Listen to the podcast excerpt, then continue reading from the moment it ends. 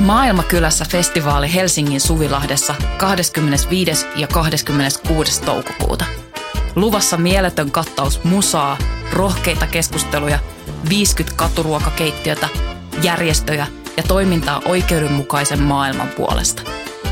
Vapaa pääsy ja avoin kaikille. Tuu mukaan. Rohkeus muuttaa maailmaa. Yhteistyössä Euroopan unioni, Kirkon ulkomaanapu ja Radio Helsinki.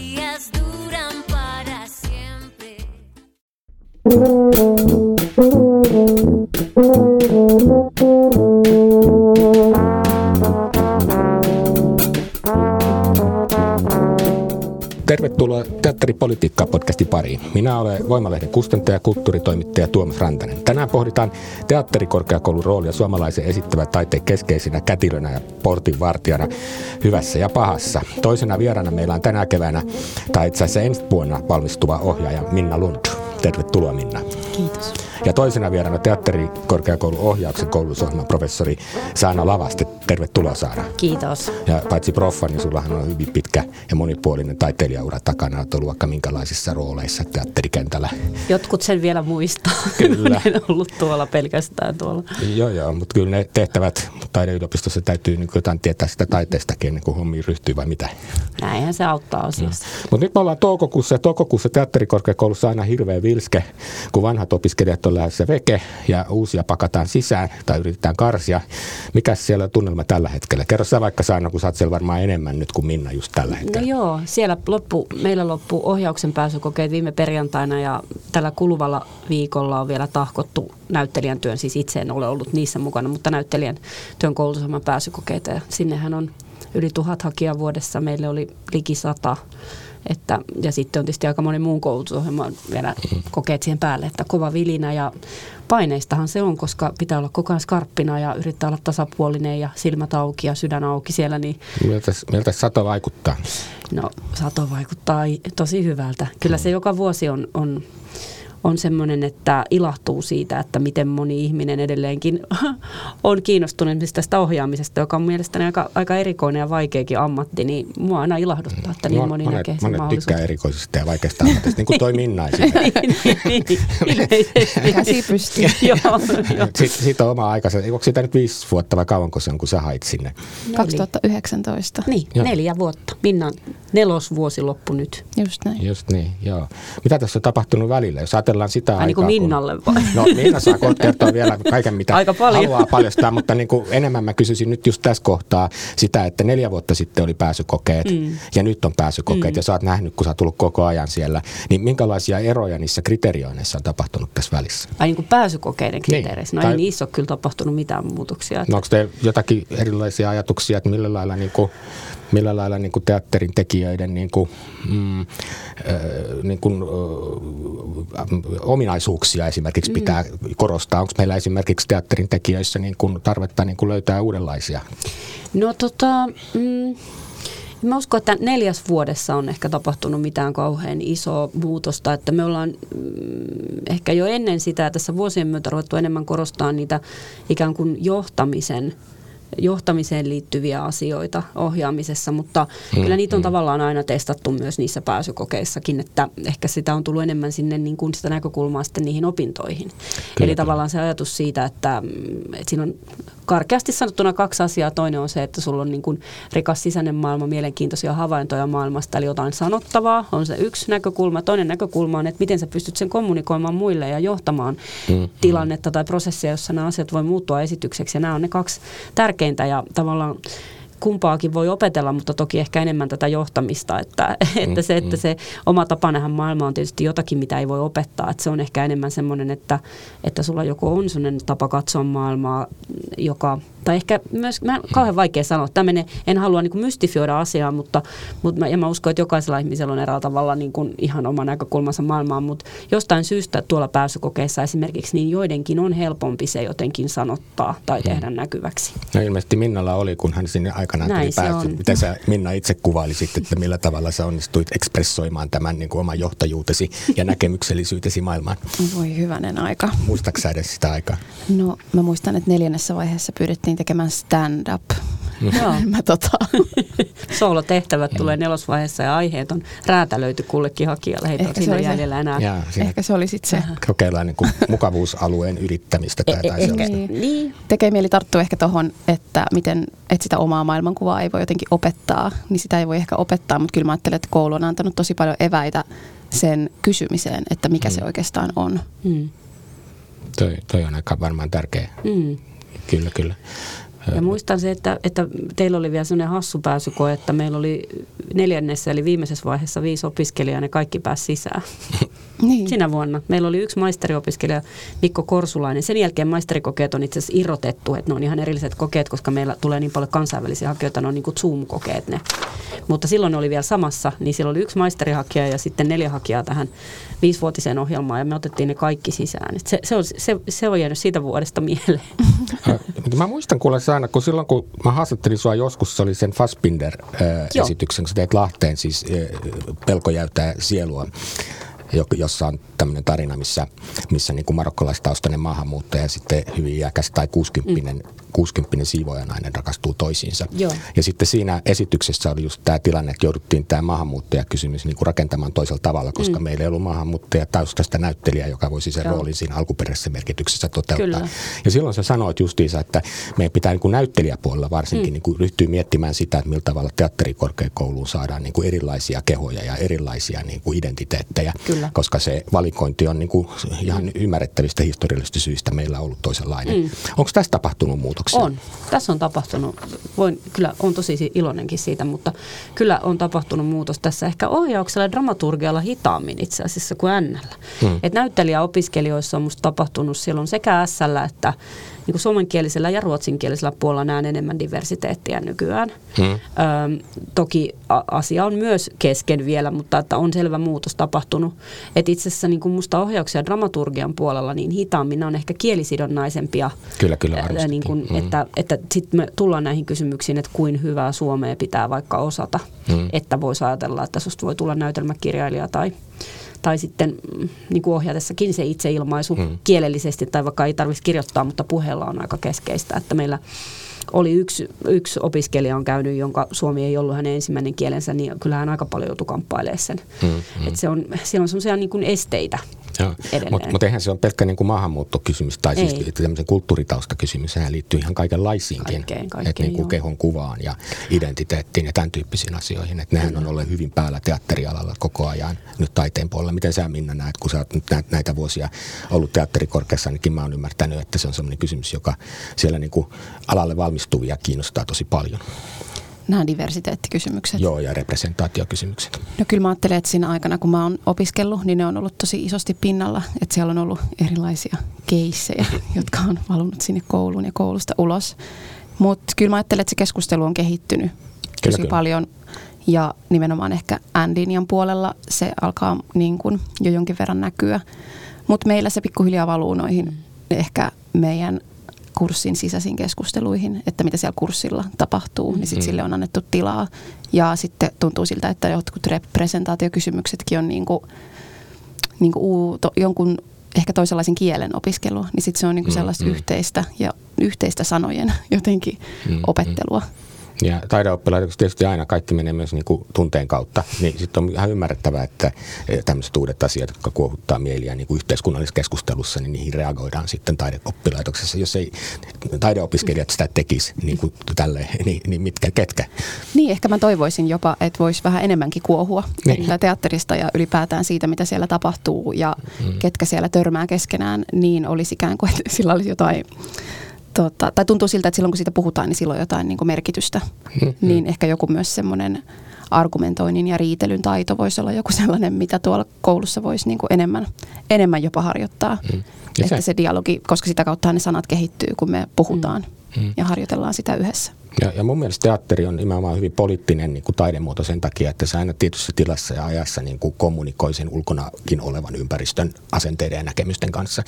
Niin jollain lailla niin kuin teatterialalla se jatkuva niin kuin dialektiikka siitä, että mm. ketä mä esitän, missä mä oon, kuka mä oon, ketä nämä kaikki muut on, mitä tämä yhteisö on, missä tämä esitetään. Niin nämä kysymykset pitäisi olla koko ajan pinnalla ja sen täytyisi niin kuin jollain lailla riipiä, jäytää sielua vai mitä?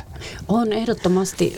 On, ja me ollaan niin pieni poru. Siis, kun mä mietin tämän ohjauksen koulutusohjelmaa, että me ollaan ehkä portinvartijoista, jos puhutaan, niin, niin kuin sillä tavalla produktioiden por- portinvartijoita siis ammattikuntana, että meillä on vaikutusta siihen, ketä kästetään, ketä roolitetaan mm. ja niihin ohjelmistovalintoihin ja näkökulmiin. Että vaikka se olisi se klassikko, niin ohjaajalla on näkökulmaa siihen ja mahdollisuus valtaa vaikuttaa, että miten sitä lähestytään. Että me ollaan silleen niin kuin ikään kuin lukumäärämme vähän niin kuin suurempi on se meidän vaikutusvalta, niin me ollaan kauhean pieni ammattikunta ja siksi mä oon esimerkiksi nähnyt kauhean ihanana, että meillä on nyt tullut tämä K V, mm. että meillä on esimerkiksi ollut irlantil- eh, irlantilainen, kuin islantilainen Greta Ómarsdóttir, joka nyt valmistuu tänä keväänä, joka kirjoitti haavoittuvasta johtajuudesta ja moninaisuudesta ja siitä tarpeesta tunnistaa niin kuin oma henkilökohtainen positio niin kuin johtajana, että mitä sä tuot omalla katseella, omalla kehollas tilanteisiin ja tosi hienon lopputyön, josta mä oon niin kuin hirveän iloinen. Muistatko sen otsikon, koska mä en muista nyt sen tarkkaa otsikkoa ollenkaan.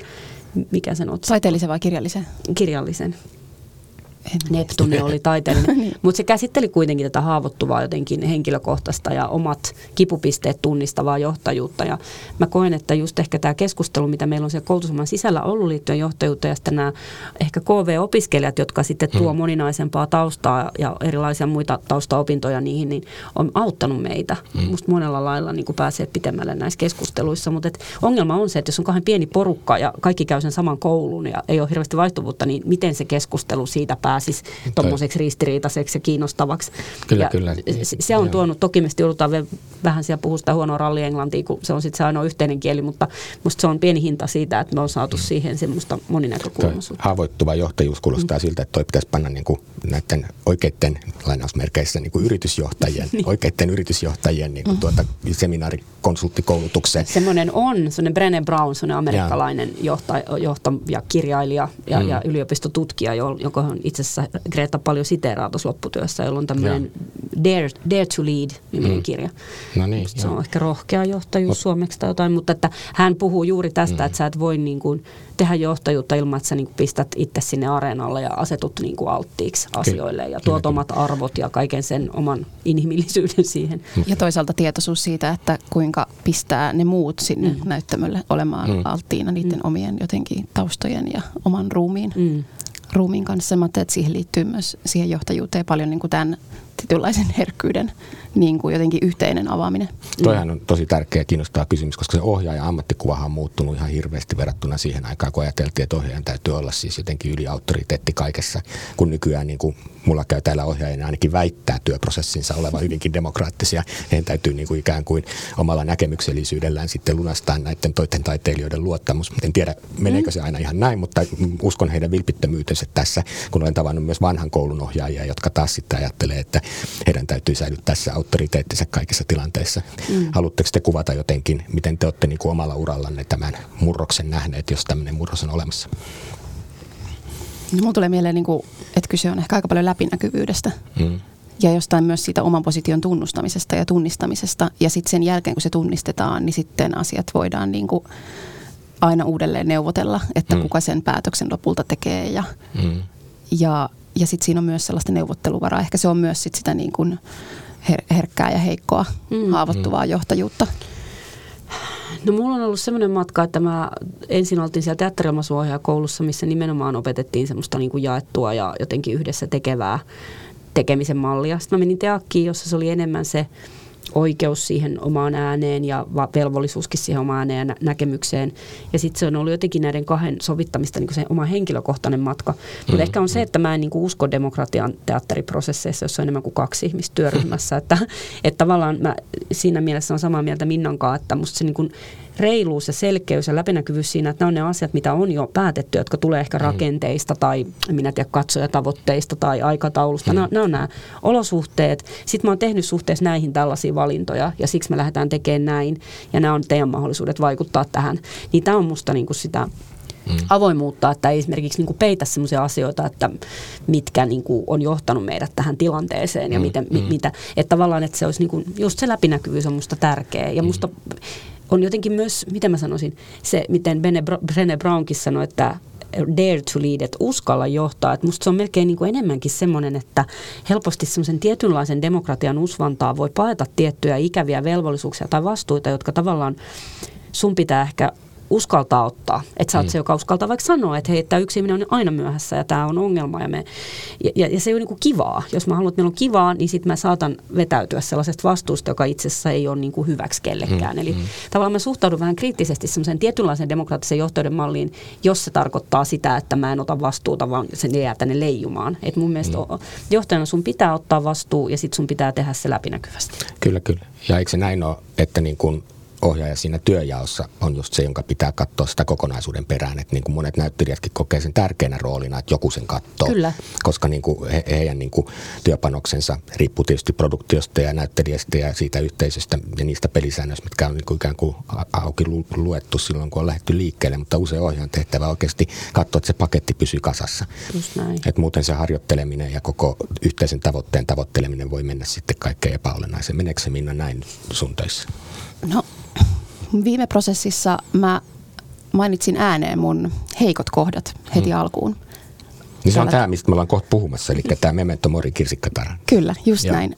Puhuin ääneen esimerkiksi siitä, että mulla on ongelmia vaikka tauottaa, että mä saatan humpsahtaa siinä harjoitusprosessissa sellaiseen mielentilaan, että tämmöiset inhimilliset tarpeet Tota, kuten unohtuu, vessassa, kuten vessassa käyminen, juominen, tauottaminen, niin mä pyysin koko työryhmältä apua siihen, että sanokaa kun tarvitte tauon ja neuvotellaan niistä mm. yhdessä. Ja sitten mä ajattelen, että ohjaajuutta ja johtajuutta on ylipäätään niin monenlaista, että jokuhan antaa olosuhteen ja sitten siellä voidaan niin kuin pitkäänkin ikään kuin aika demokraattisesti möyhiä siellä näyttämöllä. Ja sitten taas joku tulee aika tiukalla esimerkiksi muodolla, jossa sitten se näyttelijän tehtävä tai näyttelijöiden tehtävä on siellä ehkä jopa keskenään sumplia, mm, että mm. mikä mun motivaatio on tälle, ja. tälle muodolle. Ja, totta. Tämä oli hyvä, kun sanoit, että sun heikkous on tauot. Mä rupesin heti miettimään siinä näytelmässä, että oliko siinä sellaisia pysähdyksiä tai ei hallittuja rytmisiä tilanteita tai jotain, mutta se tarkoititkin nimenomaan sitä harjoitusprosessin niin kuin taukoja. Ja toki monia muitakin heikkouksia, mutta tämä oli niin kuin yksi sellainen esimerkki, minkä muistan. Ja sitten uh, yhdessä ihan alkuvaiheessa suunnittelijoiden kanssa kuultiin tällä tavalla pöydän ääressä, niin pyysin kaikkia kertomaan sitä, että miten he tykkää työskennellä. Ja mm. yritin artikuloida myös mahdollisimman selkeästi sen, että miten mä itse tykkään työskennellä, kun ajattelen, että kun on johtavassa positiossa mm, mm. tai jonkinlaisessa vähintäänkin fasilitaattorin tilassa mm. tai tila, tässä niin, positiossa, mm. niin tota, se, että tunnistaa ne omat tarpeet, niin pystyy varmaan aika paljon enemmän auttaa sitten muita. Muita myös pääsemään omaan potentiaaliinsa. Mulla oli ajatus, että me tosiaan puhuttaisiin vähän sen siitä esityksestäkin, vaikka se on ollut ja mennyt. Huhtikuussa siis oli tämä esitys, jonka nimi on Message from Tyler, Memento Mori, Kirsikkatarha, mikä oli puolikuussa Helsingin teatterin kakkosnäyttämöllä. Mä ajattelin, että me voidaan sitä ihan hyvin puhua sen takia, koska se perustuu nimenomaan kahteen klassikkoon, jota aika monet varmasti tässä tässä tätäkin ohjelmaa kuuntelevat, niin ehkä tunnistaa. Saanakin on nähnyt sen. Kyllä. Ja, ja, ja näin päin pois. Ja nyt mä kuulin, että se on vielä saamassa lisäesityksiä. Tosin ulkomailla saat kohta kertoa siitä, että siinä mielessä se ei ole edes kuollut se esitys. Mm. Mutta siinä oli semmoinen jännittävä asetelma, että siinä oli kirjoitettu päällekkäin Anton Tšehovin vuoden tuhatyhdeksänsataaneljä Kirsikkapuistoa ja sitten Chuck Palahnukin vuoden yhdeksänkymmentäkuusi romaania Fight Club, joka tunnetaan enemmän elokuvana, missä on Brad Pitt ja kaikki ehkä monet ovat sen nähneet. Aikamoinen kombo. Haluatko selittää, Minna, että minkä takia, mitä yhteistä on Tšehovilla ja Fight Clubilla? No molempia vaivaa, tai ehkä molempien olosuhde on joku sellainen luopumisen pakko. Hmm. Halu luopuu ja sitten toisaalta vastustus siitä. Kirsikkatarhassa mä ajattelen, että se olosuhde on se luopuminen, että sieltä talosta täytyy kerta kaikkiaan lähteä, että rahat on loppu ja talo on läpimätä. Hmm. Ja sitten Fight Clubissa se liittyy siihen johonkin ehkä turru. turtuneisuuteen ja siitä luopumiseen, jonkun vitaliteetin löytämiseen ja toisaalta niin kuin jonkun tämmöisen kuluttajayhteiskunnan ja niin kuin siitä, niihin tottumuksiin ja niistä luopumiseen. Hmm. Nämä, nämä on jänniä, kun näitä klassikoiden päällekirjoituksia on viime aikoina aika paljonkin, ja Saana, säkin puhuit siitä, että tämän ajan ohjaajat, näyt jossain äskeisessä hmm. replikissä, hmm. että just, että, että ohjaajan tehtävä on niin kuin klassikoidenkin kohdalla ikään kuin löytää se yhteys tähän aikaan tai jotain. Joo, se on, sitä on pidetty pitkään niin kuin ehkä semmoisena ohjaajan vähän semmoisena niin kuin miten sanoisi, että nyt näytä kyntesi, että ohjaa joku klassikko ja tee sillä jotakin mielenkiintoista, joka on nykypäivällä relevanttia.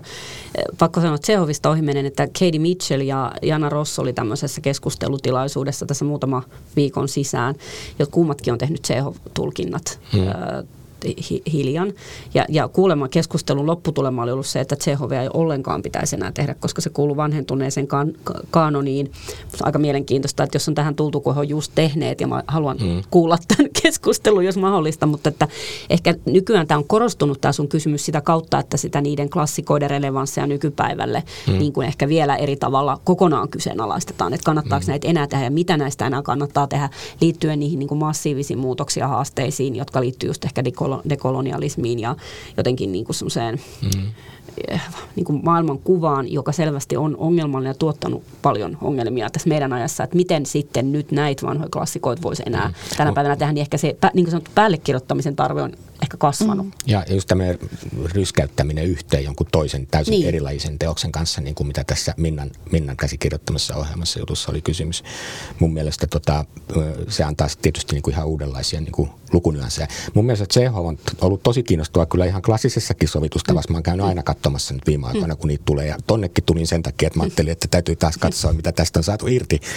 Mutta tota, mä näen sen Tšehovin sen takia kauhean ajankohtaisena, että siinähän se kuvaa näissä keskeisissä se näytelmissä on nimenomaan tämmöistä yläluokkaa, joka on niinku just tämän luopumisen tilassa, jotenkin hämmennyksen tilassa, kun yhteiskunta on selvästi muuttumassa ympäriltä, vallankumous on tulossa, kukaan mm. ei ehkä tiedä vielä sitä, mutta aistitaan, että tämä juttu ei voi enää jatkuu kovin pitkään. Ja ne on kuitenkin niinku aika vapaita toimijoita, kun ne on yläluokkaa ehkä sidottu päivittäistyöhön mm. semmoisella tavalla, että niinku siinä oikeasti mietitään niinku eksistentiaalisia kysymyksiä. Ja mun mielestä siinä on jotain yhteyttä tämän ajan kulttuurikeskiluokan kärvistelyyn, siis meikäläisiin. No se on totta. Et niinku tietyllä tavalla me nähdään nyt ilmastonmuutos. Meillä tulee koko ajan nämä maailman globaalit tilanteet. Kaikki tulee hajoamaan. Että mm. tämä ei voi jatkua kovin kauan. Jotain tapahtuu. Mm. Ja se ahdistus sitten, me yritetään niin kuin selvitellä niitä mm. omia juttujaan tai tehdä taidetta niin kuin Lokissa tehdään mm. niin kuin sille ja ollaan niin kuin aivan sekaisin sitten siitä huolimatta. Mm. Että se taidekaan ei lopulta ole siis niin kuin ratkaisu siihen mm. eksistentiaaliseen hätään. Ni, niin, niin tämmöiset asiat tuo mulle sen Tšehovin niin kuin ihan suoraan päälle. Tai Kirsikkapuistossa just tämä ajatus, miten niin kuin se markkinavoimat vielä sotkee tämän koko kuvion kaiken lisäksi ja muuta sellaista. Mitä sä, Minna, ajattelet? No mä kirjoitin ensimmäisen kohtauksen tähän näytelmään, kun mä makasin lattialla kotona ja olin vihainen itselleni siitä, että mä käytän kaiken tämän ajan, mitä mä voisin käyttää aktivismiin hmm. ja jonkinlaiseen suoran, suoran toiminnan ö, työhön, niin mä käytän siihen, että mä oon tää tota, Google Docs auki ja yritän artikuloida sitä, että miltä musta tuntuu ja miten mä sijoitun tähän maailmaan omien tunteideni ja oman niin kuin, ruumiillisuuteni hmm. kanssa. Ja se kohtaus oli tämän kyseisen näytelmän viimeinen kohtaus, missä tämä yläluokka sitten lopussa oksentaa kaiken ulos ja tajuaa sen, että se on ihan heidän omaa syytä, että me ei ole tehty mitään, että me ollaan istuttu täällä mm, mm. näissä samoissa valkoisissa puutarhatuoleissa tarinasta ja sukupolvesta toiseen, vaikka meillä olisi ollut kaikki kyky ja potentiaali mm. muuttaa asioita. Ja tässä tapauksessa se ehkä tämä ekokriisi-allegoria liittyy mm. siihen taloon. Yeah. Kyllä. Että sitä ei kunnostettu. Hmm. Tähän, tässä jännittävähän on siis, että e, sä kuvaat niin kuin nimenomaan tämän tšehovilaisen yläluokan eksistentiaalisen luokka-ahdistuksen niin kuin suhteessa niin kuin tähän itse edustamansa tai meidän tässä edustaman kulttuurikeskiluokan ahdistuksen, ne niin kuin rinnastuu. Ja sitten Fight Clubin kautta mun mielestä tulee myös sitten amerikkalaisen yhteiskunnan, toki meilläkin näkyvä niin kuin alemman keskiluokan, valkokauluuskeskiluokan niin kuin turhautuneisuus, joka, joka tuntuu tällä hetkellä kanavoituvan niin Jenkeissä kuin meillä niin kuin nimenomaan nationalistisen uusoikeistolaisen populismin asialle. Ja, ja, ja niinhän siinä elokuvassakin käy, että syntyy tavallaan tämmöinen niin kuin alakulttuuri, terroristinen liike, joka selvästi viittaa mun mielestä niin kuin äärioikeiston nousuun. Ja, ja nyt niin kuin mun mielestä nämä yhteen törmäys, tämän yläluokan tšehovilaisen ja sitten tämän valkokauluuskeskiluokan törmäys, niin sen ytimessä onkin tämä meidän keskiluokkainen ahdistus. Eikö, oliko se niin kuin jotenkin niin kuin näin? Kyllä, kyllä. Tätä mietittiin, mutta kyllä mä siinä Fight Clubissa mietin myös äh, ihan rehellisesti sanottuna myös sitä vitaliteettia, joka syntyy siitä mm. kommunitas eli tämmöisestä yhteisöllisyyden tunteesta, mitä he kokee siellä bunkkerissa, kun he alkaa hakkaa toisiaan. Että asiat alkaa saadakin merkityksiä, että unettomuus vähenee, kun löytää niinku yhteyttä. kyllä, kyllä. toisiin ja omaan ruumi, ruumiillisuutensa. Ja, sitä pakko sanoa vielä tämä, että kun mä luin sen käsiohjelman siellä tota, puolikuun tota, viinilasillisen ja katsoin, että mitähän on tulossa. Ja kun siellä luvattiin eritteitä, pahoinvointia, yökkäilyä, väkivaltaa, seksuaalissävytteistä toimintaa, roiskevaaraa, itsetuhoisuuden esittämistä ja teatterisavua. Mä repesin ihan täysin, mä ajattelin, että mä oon tullut oikeaan paikkaan. ei, ihan, ei ihan tavanomaista Tšehovia, Minna. Niin, ehkä se tuntuu, että ne on, Tšehovissa on paljon kyse just siitä jostain etuoikeutetusta ja yläluokkaisesta tyhjyydestä ja ehkä mm. siitä repressiosta. Mietin paljon jotain esikaupunkilaisuutta tai tämmöistä niin kuin, että ollaan siellä jossain maa, maatalossa, siellä kartanossa ja sitten ne mahdollisuudet on jossain siellä, se Moskova on jossain siellä, mutta mm. sinne ei jostain syystä. Kyllä, kyllä. Jostain syystä mennä, niin mitä siellä sitten on siellä sisällä mm. niillä hahmoilla. Joo. Niin varmaan sitten sen takia oli tarvetta nähdä sitten niitä eritteitä, tuntee niitä eritteitä. Kyllä, kyllä. Kun se tuntuu luissa ja ytimissä niin kuin itsellä ja ehkä siinä syntyy just nimenomaan se kysymys mm. niistä ö, klassikoiden päälle kirjoittamisesta tai kysymyksestä, että miten ne asettuu niin kuin tähän, mm. tähän maailmaan tänä päivänä, niin mä ainakin kiinnostun siitä, mitä mä tuossa aikaisemmin jo sanoin, on se, että miten historia tuppaa toistaa itseään. Kyllä, että kyllä. Sitä voi käyttää ikään kuin varoittavana joo. esimerkkinä. Joo, joo, ja vaikka toi lista tuossa kuulostaa no raflaavalta, niin varsin hallitusti ja harkitusti kaikkea tehokeinoja oli käytetty siitä ihan erityinen ansio. Mutta, mutta mä vaan naureskelin, kun tämä tietysti tuo mieleen erilaisia asioita myös teatterikorkeakoulun historiasta, vai niin. Mitä Saana? No sanotaanko, että viime vuodet niin mä oon kaivannut juuri näitä eritteitä ja väkivaltaa sinne näyttämölle, että tässä oli ehkä sellainen vaihe, jossa kun lähdettiin ihan niin kuin syystä, ja se on ollut hyvin tärkeä prosessi niin kuin kritisoimaan ehkä a, sitä ohjaajan valtaa, pyytää näyttämölle väkivaltaa tai seksuaalisuutta mm. tai mitä vaan. Ja sitten toisaalta niin kuin niiden on kyseenalaistettu tavallaan niin kuin draamaa tai kyseenalaistettu konfliktikeskeistä näyttämöä ja haluttu löytää rinnalle niin kuin utooppisia ehkä olemisen tapoja, että voiko näyttämö olla semmoinen, joka ei näytä meille meidän niin kuin jotenkin omaa varjoa, vaan näyttäisikin meille jotakin utopiaa, mitä kohti mennään. Näin on ollut niin kuin tämmöisiä keloja, mikä on sitten johtanut siihen, että se näyttämö on ollut aika semmoinen epädramaattinen paikka. Mm. Siellä on ollut aika paljon esityksiä, missä oleillaan, ehkä yhdessä yleisön kanssa, niin kuin luodaan semmoisia tavallaan utopisia, tasa-arvoisia olemisen tiloja. Mm. Mutta sitten välillä tulee se, että ah, vitsi, tiedätkö, mm. kun näyttämö on niin paljon erilaisia asioita ja kaipaa sitä toista puolta, niin ehkä siksikin tämä Minnan esitys tuntui sillä tavalla, kat, ihanalla tavalla katarttiselta, että se jotenkin mä ajattelen, että, ja koska ehkä on synkkiä menneisyyksiä teatterikoululla liittyen mm, väkivaltaan mm. näyttämällä esimerkiksi tai väkivaltaan, jossa katsojat on lähellä tai jotain. Niin sitten sit musta tuntuu myös tärkeältä, että toi Minnan esitys vähän niin kuin ottaa takaisin sitä näyttämöä. Niin kuin, että näyttämö voi olla myös väkivaltainen paikka ja se on ihan ok. Kyllä ja sitten mä niin kuin ihailin sitä, että miltä vaan siinä väkivalta näyttämöllistettiin, mm. että niin kuin, äh, teatterin keinothan on sitten niin kuin toisen tyyppiset kuin vaikka elokuvan mm. tai televisio, vaikka sielläkin voi tehdä kaikenlaisia ko- kokeellisia, dramaturgisia ratkaisuja, mutta, mutta teatterihan niin kuin, äh, rakentaa itse ne pelisäännöt, mitä asiat esitetään. Eikä sen tarvitse simuloida asioita mm. niin kuin sillä lailla yksi yhteen. Ja esimerkiksi tässä tapauksessa niin kuin just ajatus, että meillä on niin kuin tämmöinen kellarissa oleva, kun näytelmä oli niin kuin ikään kuin kellarimaisessa tilassa.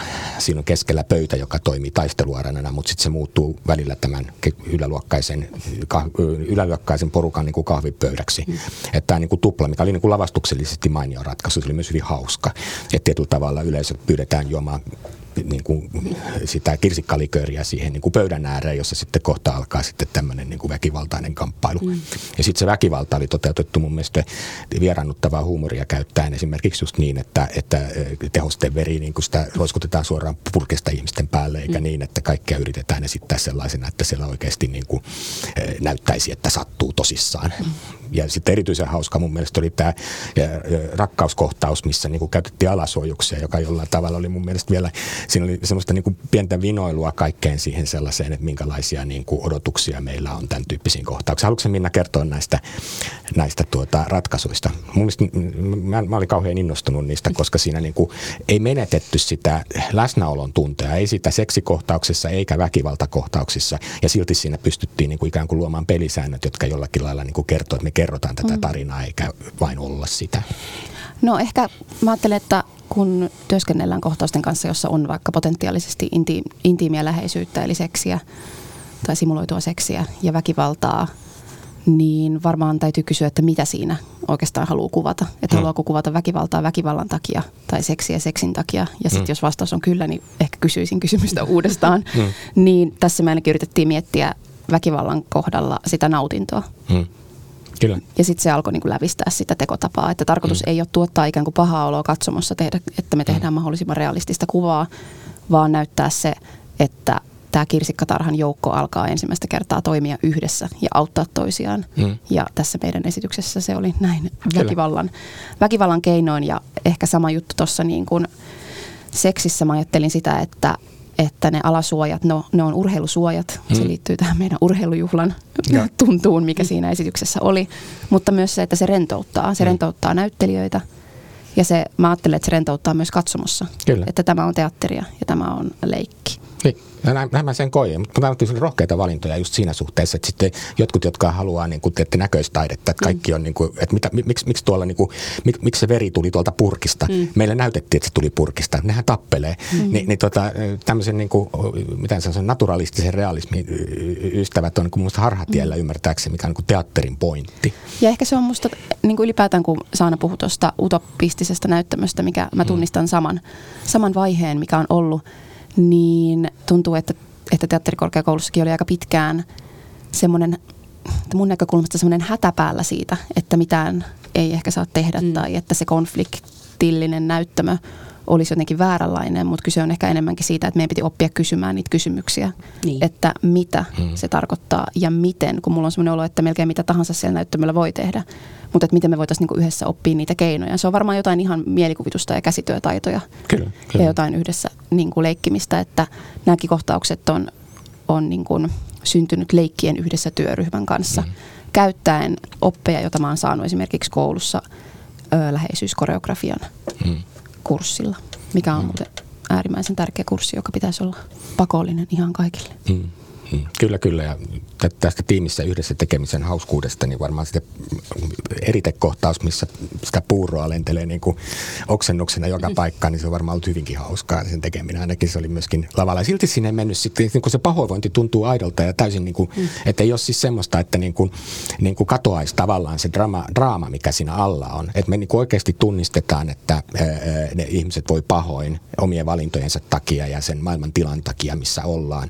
Ja sitten sitä puuroa lentää joka paikkaa ihmisten suusta ja kaikkea tämmöistä. Mm. Mutta silti niinku, se, se niinku tapa, miten se on toteutettu, se riittää siihen. Siinä silti voi olla tämmöinen pilke silmäkulmassa ja semmoinen, niinku, että tämä ei ole itse tarkoituksellista teidän järkyttämistänne, vaan tällä on kaikella tarkoitus, joka liittyy johonkin, mihin viitataan, eikö niin? Just näin, ja sen takia teatteri on niin mahtava laji, kun mm. se antaa meille mahdollisuuksia tällaisiin erinäisiin keinoihin ja leikkeihin toisella tavalla kuin ehkä mitä sitten elokuva esimerkiksi antaa myöden, kun musta tuntuu, että se keskustelu on aina vähän väliä päällä, että mitä, mitä teatteri on toista kuin elokuva ja mitä se voi tarjota, mm, mm. tarjota toista kuin tämä elokuva. Mm.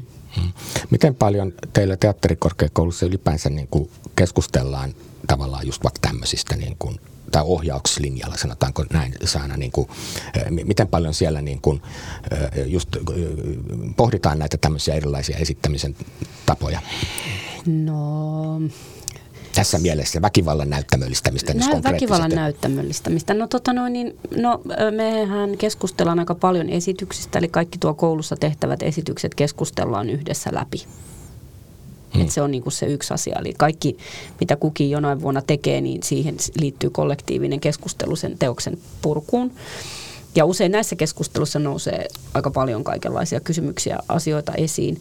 Ja sitten tietysti... Mm, meillä on ää, esitysanalyysi on yksi oppiaine mm. siellä, tai y- yksi mitä tehdään, varsinkin on kanssa ykkösellä ja kakkosella enemmän. Ja sitten on erilaisia niin kuin, tavallaan, no se varmaan on mikä, aika moneen oppiaineeseen, varmaan dramaturgiaan osin, sitten osin niin kuin esitysanalyysiin. Ja sitten meillä on tietysti ohjaavaa opetusta kaikissa, että tavallaan sitten mikä liittyy ihan spesifisesti jonkin tiettyyn problematiikkaan, mikä tietyssä esityksessä on, niin sitä sitten ehkä opiskelijat käsittelee sitten sen oman ohjaavan opettajan kanssa. Että. Mm-hmm.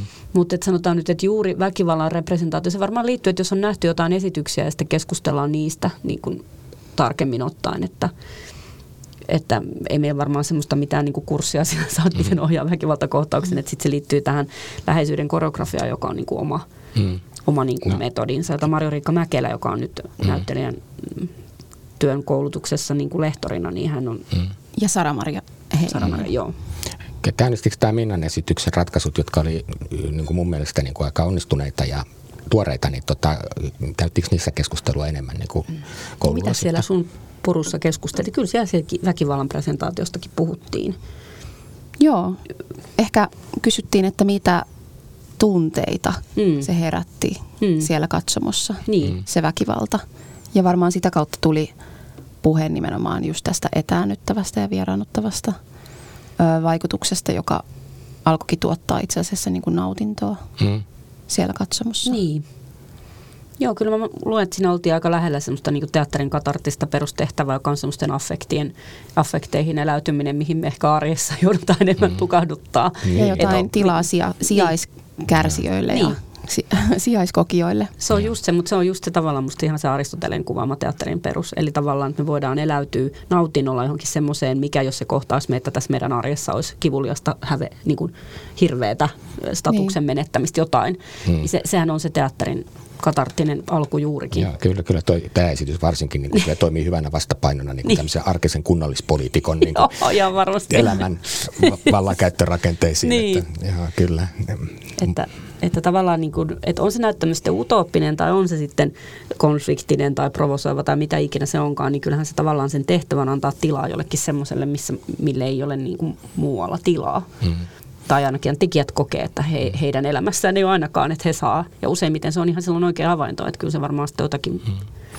Mutta miten teillä sitten teatterikorkeakoulussa, kun tuohon kuitenkin tässäkin käy ilmi, että aika paljon niin kuin yhdessä pohditaan, mitä tuli tehtyä ja opitaan tämän, tämmöisen niin kuin prosessien kautta. Mm. Ja nyt kun oli tämä korona ja kaksi vuotta niin kuin sille käytännössä niin kuin yhteinen prosessityöskentely oli erittäinkin välineellistä ja etäännyttävää ja oltiin jossain ihme zoomeissa tai jotain, Joo. mikä ei niin kuin tämmöisen läsnäoloon perustuvan taiteenlajin kohdalla niin kuin ollenkaan toimiva. Niin mitä siellä oikein tapahtuu? Mä kysyn nyt Minna sulta, kun sä oot niin kuin raukka joutunut mm. olemaan siinä kaikkien niin kuin kollegojen kanssa, niin, niin sulla oli sentään jo aikaisempiakin opiskeluja ja sä oot mm. niin kuin ryhmäytynyt tämän taiteen tekemisessä jo monella tavalla aikaisemminkin, mutta eikö tämä ollut aika katastrofaalista? Olihan se katastrofaalista. Se oli ensimmäisen vuoden kevät, kun se, kun se iski, mutta itse se on myös hurjaa ajatella, että sitä aikaa ei hirveästi muista. Mm-hmm. Mutta ehkä se isoin asia, mikä lähti, oli niin kuin sen teatterin live-tilanteen menettäminen. Mm, että vaikka me saatiin lupa tehdä niitä esityksiä, mutta se oli kummallista, kun niitä ei saanut tulla katsomaan. Niitä niin saatte sit melskata niin kuin keskenänne siellä. Ja me melskattiin keskenämme, mutta sitten se aiheuttaa sen, että ei ihan ymmärrä, että kenelle melskaa. Joo, että kyllä. Vaikka voidaan puhua siitä, että onko se teatteri aina jonkun katsojan miellyttämistä vai provosoimista, mutta ehkä se, se on niin kuin tärkeä kysymys, että kenelle mm-hmm. tekee. Ja sitten kun se viedään, niin sitten joutuu alkaa mielikuvittelemaan niitä henkilöitä, Kyllä. että kenelle sen olisi tehnyt. Ja mulla on sellainen tunne, mä tykkään pyytää vaikka harjoituksiin aika varhaisessa vaiheessa ihmisiä katsomaan, kun mun oma katse terävöityy aina sen kautta, kun sinne tulee joku muu. Mm. Totta kai, ja se on dialektinen taiteenlaji. Mm. Siinä niin kuin on se vuorovaikutus sen katsojan välityksellä. Ehdottomasti, ehdottomasti, mutta sitten jos ajattelee, että jotain kiinnostavaa siinä oli myös, että, hmm. että sai olla siellä ihan keskenään. Että mä tein kakkosvuonna esityksen, jossa oli kolmetuhatta litraa multaa näyttämöllä ja pimeätä puolet ajasta. Kun ei tarvinnut ajatella sitä, että miten yleisö täällä nyt viihtyy.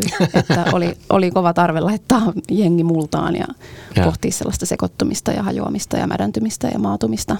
Ja. Ehkä se jälkissä on ihan yhtä iso, kun se ei ole taloudellinen katastrofi, niin, eikä toiminta niin, pysty niin, jatkumaan. Että kun eihän se muutenkaan meillä ole lipputulojen varassa. Niin sillä lailla mä ajattelen, että vaikka toi oli ikävää ja sitten, että ei mm. pystynyt tekemään, jo osa asioista peruuntui. Semmoiset tietyt kansainväliset yhteistyöt esimerkiksi tai näin, mutta että kuitenkin pysty, te pystyitte tekemään, että okei, niitä tuli sitten katsoa joku väsynyt kymmenen ihmisen porukka niin kuin pelkästään. Tai mä en muista mm. paljon teidän kandeissa esimerkiksi kolmannen vuoden kevään esityksissä sai olla kerrallaan. Kandit oli ihan täydet, mutta sitten siinä oli se korona vielä sen verran paljon päällä, että kaikista syövi, syövintä siinähän mm. oli se epävarmuus, että meillähän peruuntui tosi moni esitys mm. siitä kandista sen takia, koska yksi näyttelijä toisensa perään niin, sai sitten sen koronan. Niin kyllä, kyllä. Siis se tuntui niin kuin traagiselta ja se tuntui sellaiselta niin kuin, äh, jotenkin taiteelliselta keskenmenolta. Mm. Joo. Kyllä, kyllä. Ne on ihan vaikeita aikaa. Mm. Itsellänihan oli siis se, kun mä tämmöisenä toimittajana, niin sitten pääsin kyllä katsomaan harjoituksia. Ja kun yhtenä on ehkä mielenkiintoisin tilanne ikinä kokemani tämän tyyppinen, niin oli se, että mä olin Tampereen työväen teatterin kakkosnäyttämällä katsomassa nukketeatteriesitystä, Berliinin taivaan alla esitystä, Anne Rautiaisen ohjaama. Mä olin ainoa katsoja. Ja siellä oli lavalla kuitenkin kolmetoista tai neljätoista ihmistä mun laskujen mukaan. Siis oli Joo. siellä siis teatterin tätä henkilökuntaa Joo. siellä katsomassa. Mutta sitten mä istuin siinä keskellä vielä niin kuin korona, niin että kymmenen metriä joka suuntaan, ettei vaan tartuta ketään. Ja, ja tota, sitten sit ne esittää niin kuin mulle. Ja sitten lopuksi mä nousin seisomaan ja taputan, koska esitys oli onnistunut, mutta kaikki katsoo mulle ja kumartaa mulle. Se oli musta niin kuin jotenkin niin kuin ihan älytön tilanne. Joo. Absurdi kaiken puolin. Ja se teatterin kuhina on mm. niin ihanaa ja se oli tosi mm. kaivattua. Et nyt tuntuu siltä, että se on varmaan määrittänyt paljon ton esityksenkin ratkaisuja, että yleisö tulee ikään kuin yhteen ja me tunnustetaan ja tunnistetaan se mm. ikään kuin yhteinen tila ja tilanne ja sitten ollaan siellä lähellä ja on eritteitä ja siellä just syödään kirsikoita ja mm. samassa pöydässä kun ollaan just tota, oksennettu puuroa tai, tai niin kuin näin, että mm. et Pontus Purokuru, joka kävi katsomassa esityksen, niin kirjoitti just Instaan, että tämän esityksen myötä hänen pandemia-aikansa on nyt virallisesti ohi. Pontus on kirjoittanut meillekin, tunnen hyvin. Hei, äh, mä halusin kysyä teiltä molemmilta, että minkä takia te aikanaan halusitte tulla teatterikorkeakouluun? Teillä on kummallakin ollut jo aikaisempaa sekä alalla toimimista että muutakin koulutusta taiteen alalle ja teatterille, jos mä muistan oikein. Mutta mut, mikä tämä juttu, että miksi just teatterikorkeakoulu senkin jälkeen, kun tietää jo jotenkin jotain alasta osaavansa? Jos aloittaa Saanasta, kun sä teit sen öö. valinnan jo paljon aikaisemmin. Et miksi menin opiskelemaan siis? Teatterikorkeakouluun. Teatterikorkeakouluun. No tota, se ohjaaminen niinku kiinnosti ja sitä voi opiskella vaan tuolla. Hmm. Se oli se, mä halusin niinku syventyä, syventyä johonkin. Mä halusin, ikään kuin mä koin, että se teakki olisi paikka, jossa saisi oikeuden sellaiseen, niin kuin, no ehkä juuri siihen, jollain lailla siihen taiteilijuuteen, koska mä olin käynyt sen teatterilmaisun ohjaajalinjan aikaisemmin, mä koin, että se oli, se painottui niin paljon semmoisen ehkä yhteisöllisyyden, pedagogisuuden, yhdessä tekemisen kautta, että sit jos siitä olisi halunnut lähteä niin kuin sulla olevaan taiteilijaan, niin olisi joutunut tosi jotenkin paljon uskaltaa vaan niin kuin mm. jotenkin, se olisi ollut varmaan aika pitkä tie jossain mielessä, että toi antoi sen mahdollisuuden niin kuin keskittyä siihen niin kuin omaan näkökulmaan ja, ja, ja ikään kuin muut antaa, että kun sä pääset sinne kouluun, niin ikään kuin tulee se olo, että nyt mulla on niin kuin oikeus kysyä sitä just, että mikä se mun näkökulma, kuka mä oon taiteilijana, niin kuin tällaisia asioita. Mutta mut ohjaaminen kiinnosti. Mm. Ilmeisesti edelleen, koska täällä pyörin. Entäs Minna? No mulla on tosi samankaltainen vastaus tähän, mm. että ohjaaminen kiinnosti ja sitä voi todella opiskella vain yhdessä paikassa. Mutta siihen liittyy myös varmaan niin hyvässä kuin pahassa tämä portinvartijuus. Mm. Että sitten kun sitä ohjaajuutta haluaisi tutkia ja siihen johonkin asiaan haluaisi perehtyä, mm. niin alalla on tosi vaikea Vaikea toimia näissä rakenteissa, jos ei sitä Joo. koulua ole käynyt. Näin, näin mulla yksi meritoitunut ohjaaja sanoi, että vaikka hän oli opiskellut useissakin maassa ja, ja oli ihan siis valmis ammattilainen, niin, niin halusi vielä, niin kuin, ei enää niin nuorenakaan, niin sitten käydä teakin ja kysyin, että miksi ihmeessä sä osaat, mm. jos hän vastasi, mm. että, että niin kuin, ei, ei, ei pysty tekemään produktioita, ei pääse taloihin eikä muuhun, jos ei niin kuin tunne sitä ihmisiä. Että teatterikorkeakoulun tärkeä portinvartijuus liittyy siihen verkostoon, joka syntyy siinä opiskelun aikana. Ja se on niin kuin tavallaan hyvä asia, mutta se on myös kuitenkin hirveän traaginen asia, koska sitten taas, jos se syystä tai toisesta, että kuulu siihen valittuun joukkoon, joka just sinä vuonna pääsee, niin, niin sitten se jää tavallaan sen koko asian ulkopuolelle.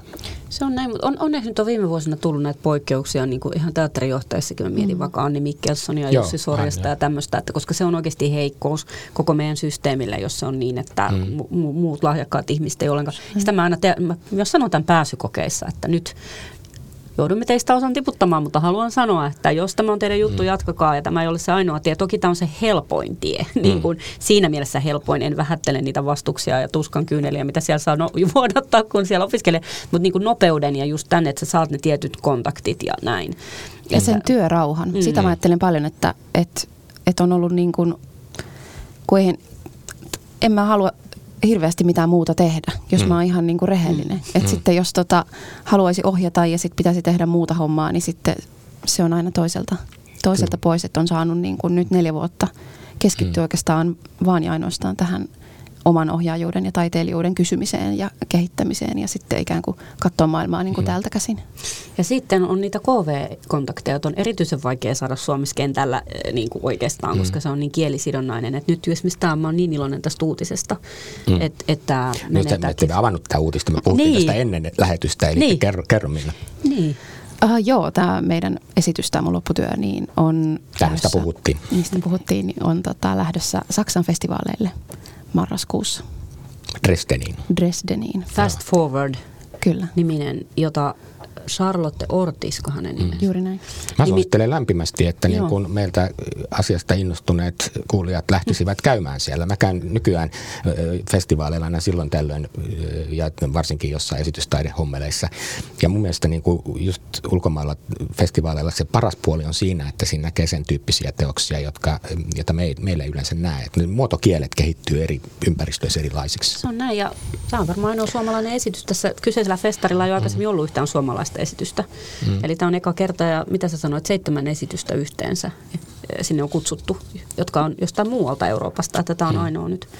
Mulla on jotenkin sellainen käsitys, että saksalaisessa perinteessä tällä hetkellä aika paljon just tätä päällekirjoitusta ja ristiin päällekirjoitusta. Kyllä. Mistä esimerkkinä oli tämä Enis Makin juttu, joka tuli, oli justiinsa tuolla koko teatterissa osana tätä maailman näyttämöt projektia. Eli se oli tämä Faster Pussycat Kill Kill, kesytön eli on Markisitar Faster Pussycat Kill Kill on se nimi, itse asiassa luen tästä lapusta. Mm-hmm. Mutta mut niinku, onko tämä näin, Minna? Mä ajattelin, että onko ne innostunut sen takia, että niin kuin tämä muodollisesti on sellainen, mikä nyt esimerkiksi siellä saattaa kuulostaa jotenkin erityisen kutsuvalta. No kyllä mä luulen, että Saksasta valuu tänne hiljalleen niitä mm. vaikutteita. Ja se on aika hiljattain noussut täällä musta se päällekirjoitus mm. täällä Suomessa. Mm. Ja siellä se on kuitenkin niin kuin jo ollut pitkään ja ohjelmistossa on melkein kaikissa teattereissa. Kyllä mä, Saksassa niin kuin vähintään yksi päällekirjoitus no, meneillä. Hirveän vähän päässyt niin kuin siellä teatteria näkemään, mutta on seurannut jonkun verran tarjontaa, niin tota, olen huomannut saman, että ja E L. Karhuhan on meillä tehnyt sitä niin, prinsessa Hamlettia mm. ja nyt oli sitten tämä ää, Erioppis mm. oli kanssa no. tämän tyyppinen.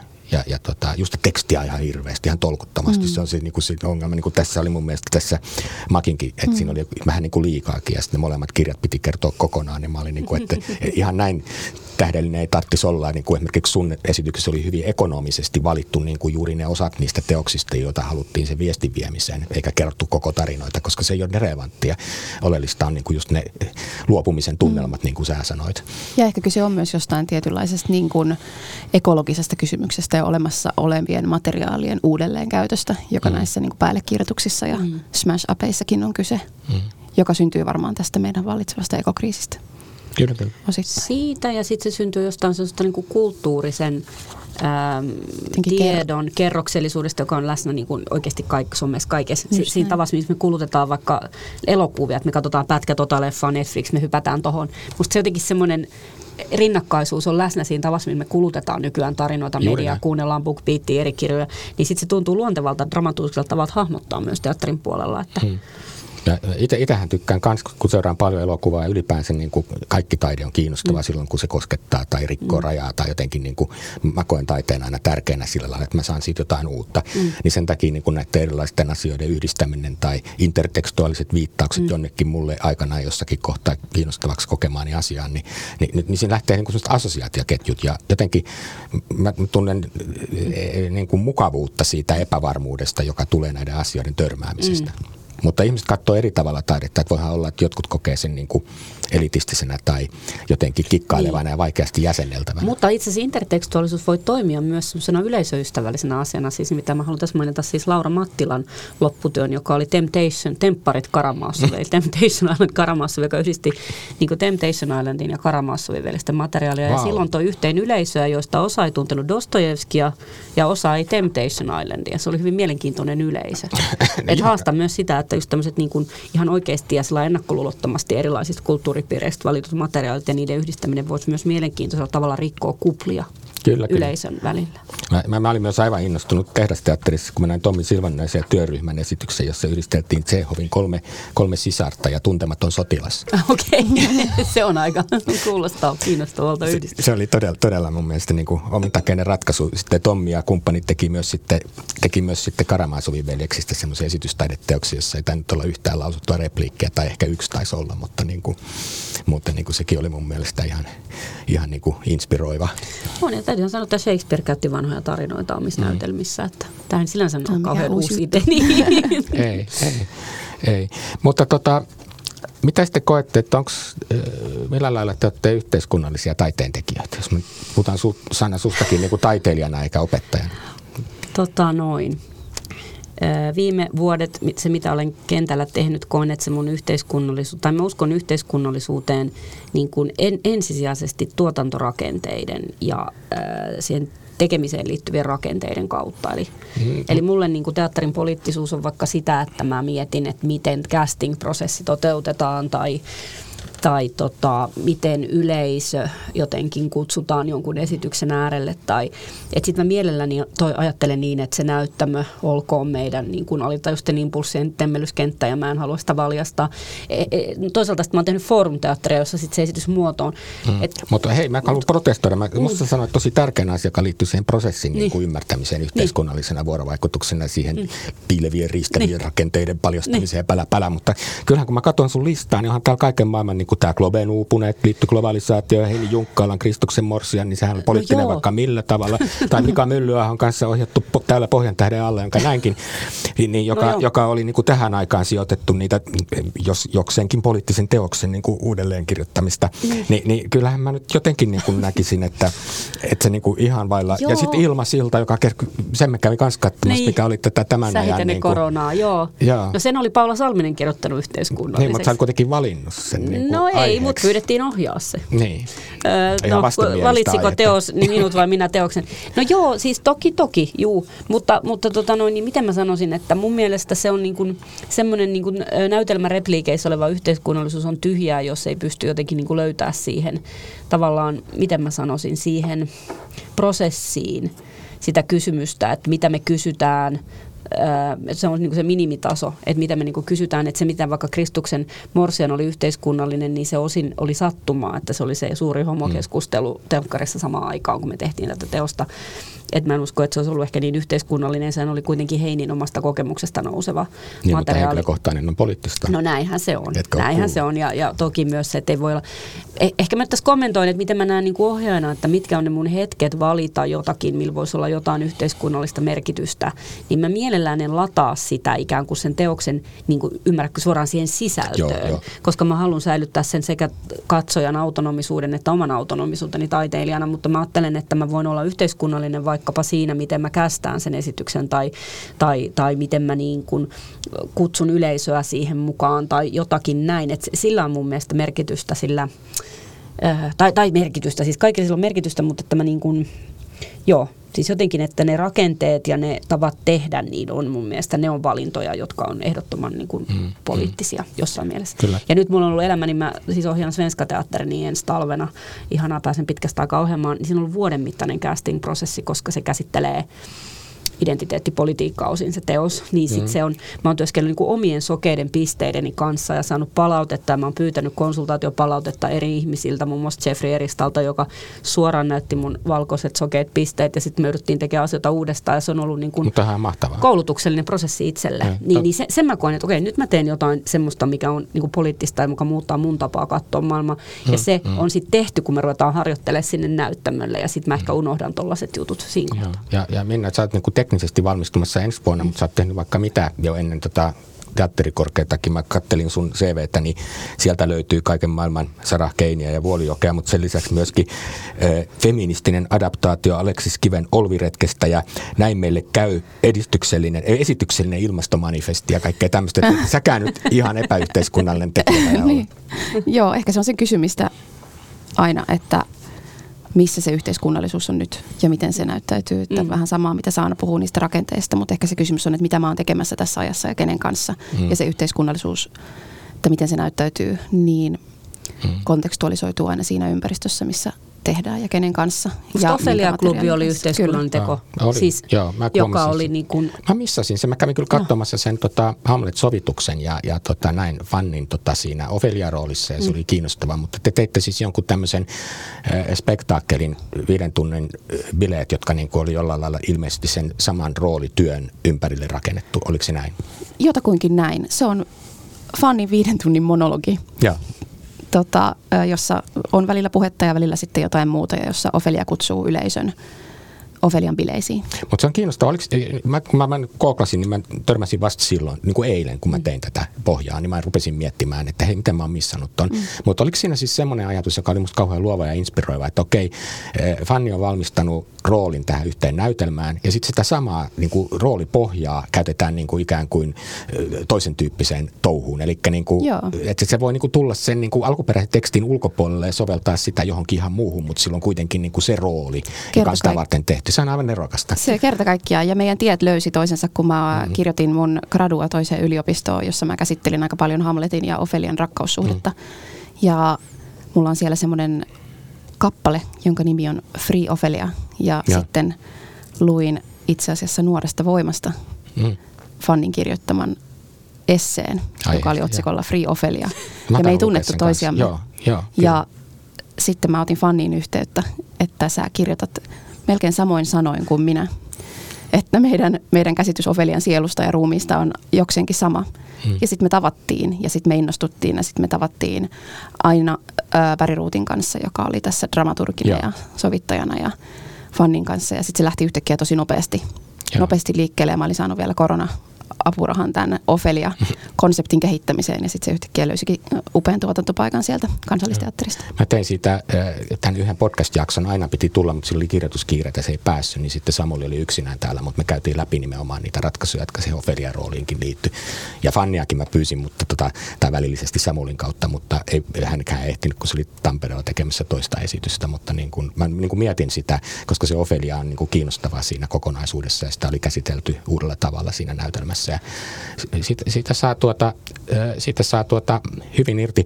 Mitä te tuumaatte tämmöisestä törmättämistä? Mutta tuli tämmöinen vain improvisoitu idea. Että mehän voitaisiin niin napata useammasta eri näytelmästä niin näyttelijöitä, hmm.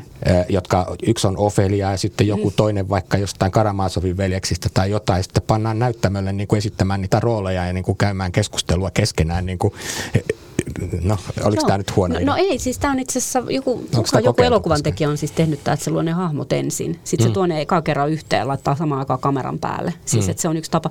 Ja me tehtiin silloin, kun Teatteri Siperia perustettiin se eka juttu, jonka nimi oli Kaikki no, se rakkaus, mikä tekemässä. Minulle kuuluu, mm. joo. Niin me tehtiin näin, että se oli kuusi näyttelijää, niin me luotiin, joka, me annettiin jokaiselle, Marjo Niemi oli siinä dramaturgina, me tehtiin sellaiset niin kuin aihepaketit. Mm. Että meillä oli vaikka se, miksi tämä sukupolvi haluaa jokainen rakentaa oman omakotitalon ja bla bla bla, ja toisella oli taas se, että ei pysty sopeutumaan. Haluaa, tämä sukupolvi haluaa vain reilata koko elämänsä. Tämmöisiä paketteja. Tyypit loi niiden pohjalta henkilöhahmot, jotka ensin tuli meille, kun me, oltiin niin kuin, me esitettiin Marion kanssa tämmöistä niin kuin työ, työhakutoimistoa tai terapeuttia. Me otettiin ne. Sitten me käskettiin ne mennä kaupungille, että tulee tiettyyn kellonaikaan, että me ei huomata toisen, mutta niitä piti käyttäytyä siellä kaupungilla. Me tehtiin erilaisia harjoituksia. Sitten me valittiin, että ketkä näistä kuudesta ne ei ollut tavannut toisiaan ikinä, niin törmäytetään. Ja sitten kuvattiin nekin. Yeah. Ja se toimi pohjana. Eli tietyllä tavalla toi, että sä luot itsenäisen henkilön voisi olla tosi kiinnostava tai tuoda. Ja, ja hmm. sitten, että et, et sittenhän se sen teoksen syntyminen saattaa olla aika omalakista, koska nehän, niillähän on tietty sisäinen logiikka, jolla he työskentelee ja mitä Kyllä. siitä lähtee syntymään. Se oli kauhean hauskaa. Sanotaan, teoksen kannalta niistä materiaalia tulee aika paljon. Että sitten se haaste on, että miten tästä niin kuin hmm. sitten... Hmm. tiivistetään, mutta se on hauskaa kyllä. Kyllä, kyllä. Ja sitten tosiaan se tekstin kirjoittaminen sitten se näyttelijätyön päälle oman lukunsa, että niin kuin näyttelijällähän, näyttelijä usein tarvitsee työkseen sen tekstin, että harva pystyy sitä suoraan improvisoimaan niin. siitä roolista, minkä hän on rakentanut. Niin. Että tuota, joku näyttelijä mulle kertokin, kun häntä pyydetään jonnekin erään televisiosarjan niin kuin loistelijan roolityön takia, niin esiintymään tässä roolissa, niin. milloin missäkin kissanristiässä sanoo, että, että kun silleen niin kuin me, hän joutuu aina selittämään, että jonkun pitäisi kirjoittaa hänelle ne läpät. Niin, että, niin, että, niin, että miten se täältä... Kyllä, kyllä, kyllä.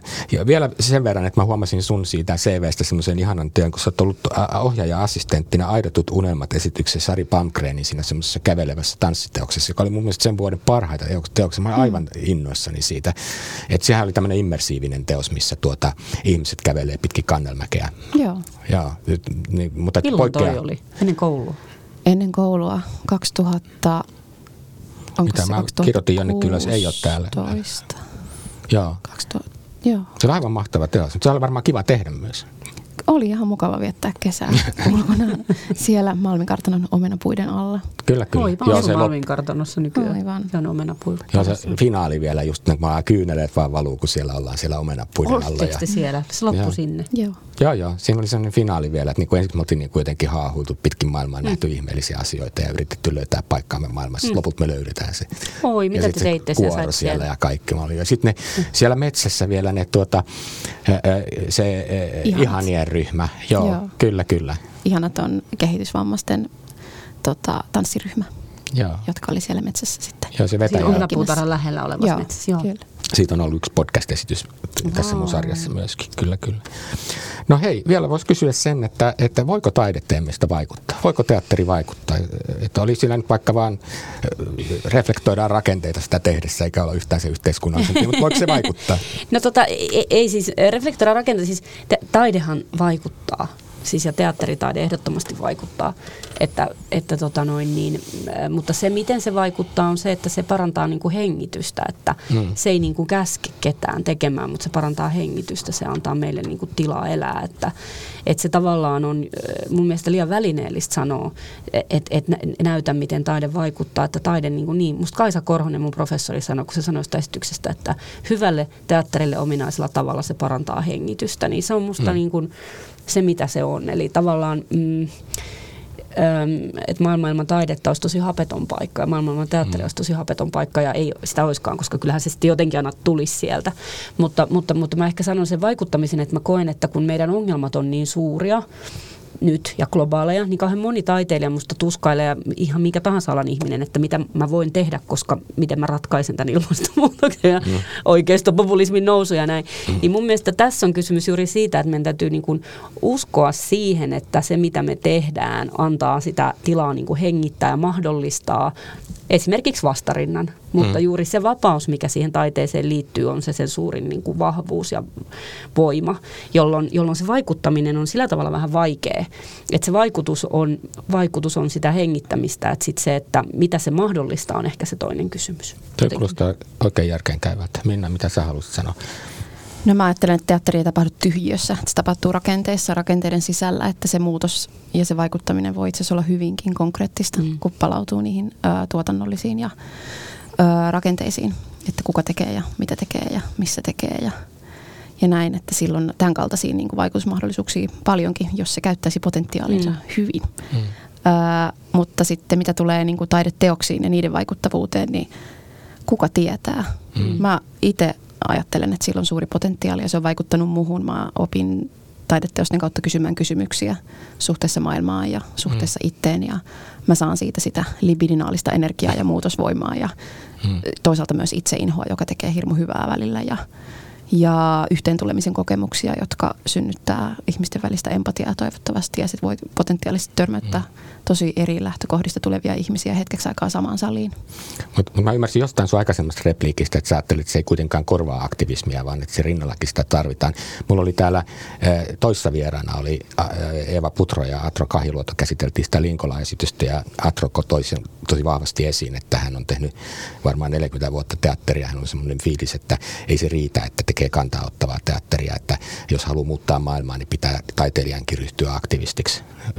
Oliko sulla joku tämän tyyppinen pointti, kun sä viittasit johonkin tämän tyyppiseen aikaisemmin?